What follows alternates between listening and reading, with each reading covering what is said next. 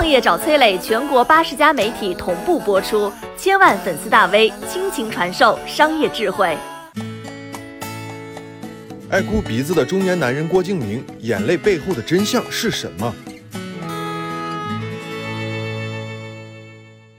三十七岁的中年男人，隔三差五靠哭鼻子上新闻热搜。媒体统计，这些年他自己爆料自己哭，加上真的哭，差不多得有十二次。你猜这个人是谁？郭敬明。传说郭敬明成名之后啊，花了九位数买下了上海静安区武定路的一套三栋的联排别墅。别墅内部的装潢非常的奢华。各种世界大牌的摆件，透着满满的精致感。桌上一个从来不用的普通纸质笔记本，价格就是四位数。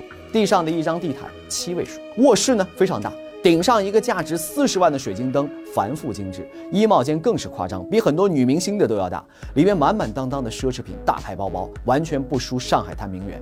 就连见惯了大场面的杨幂，去到郭敬明家里玩耍之后呢，都在采访里感叹呢，这简直颠覆了他的价值观。郭敬明对于物质生活极致的追求，无可厚非，光明正大赚的钱嘛。但是和其他低调的作家富豪不同，他非常乐于晒自己的豪宅。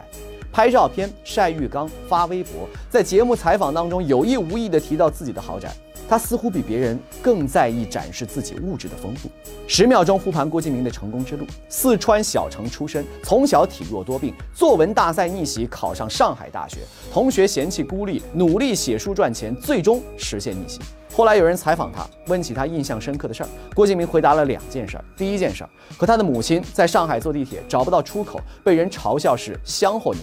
第二件事儿，去到奢侈品店里试衣服的时候，被店员瞟了一眼就说：“哼，对不起，我们的衣服鞋子不适合你。”这些过往历历在目。郭敬明想要证明自己不是那个被人瞧不起的孩子。综艺节目《演员请就位》，叔叔辈的陈凯歌导演给郭敬明的作品很高的评价，郭敬明当场哭了。哭得稀里哗啦。他说：“我很少受到表扬。”另外一位叔叔辈的导演尔冬升面对郭敬明对自己的作品故意标新立异负面评价，也是毫不留情，现场爆发，愤然离席，说：“录制之前，郭敬明你来跟我说什么？导演手下留情，别冲着我。”四十年的老电影人尔冬升看不惯郭敬明的两面三刀，郭敬明也哭了，稀里哗啦。他说。导演，我没那个意思，到底是哪个意思呢？我大胆揣测一下，郭导不对大师的作品做出负面评价，怎么树立自己的权威人设呢？在绝对行业权威面前，郭敬明既紧张又张扬，他希望被人认可，又想通过标新立异来树立自己的专业人设。被认可之后感激涕零，被拆穿之后羞愧难当。前几年啊，投资巨大的《绝技》上映之后口碑崩塌。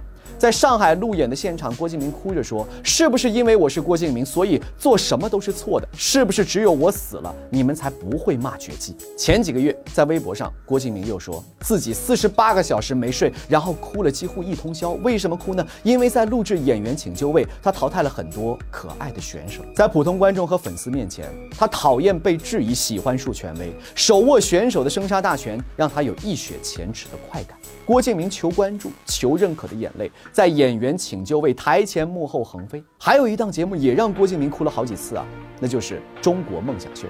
有一期节目里头，某个大学同一个寝室的六个肌肉男登台圆梦，他们一上台呢就调侃起了郭敬明，说：“听说郭敬明也来了，那我们怎么没有看到他呢？”这句话背后啊，其实是暗讽郭敬明身材不高。总是拿自己身材开玩笑的郭敬明也是当场反击，说：“如果梦想只是炫耀自己。”攻击别人，那你是不配站在这个舞台上的。不知道郭敬明还记不记得自己当年说过的这番话？关于财富，郭敬明极力展示，因为他要证明给当初看不起他的人。关于电影，郭敬明标新立异，来表达自己的专业水准，因为他要证明给看不起他作品的人。郭敬明始终活在别人的嘴里和眼里，他像一个孩子一样。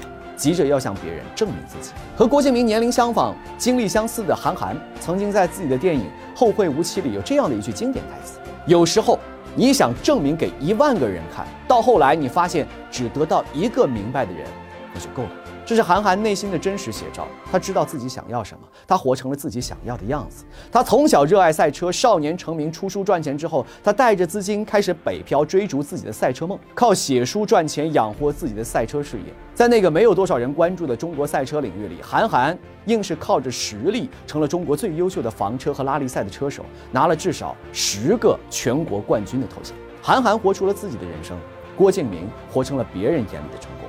我身边无数人喜欢韩寒，但是他们大多不敢追逐自己的人生，反而努力活成别人眼里的成功。这个世界真是奇妙。换成是你，你怎么选？你好，我是松南，是崔磊的合伙人。包括抖音、快手、百度、阿里、腾讯等等这些互联网公司，都曾经邀请过我们去分享创业方面的课程。我们把主讲的内容整理成了一套音频的课程，里面包含了如何创业、如何做副业、优质项目的剖析等等，相信对你会有所帮助。下拉手机屏幕，在节目简介里添加我的个人微信，这套课程今天免费送给你，快去领取吧。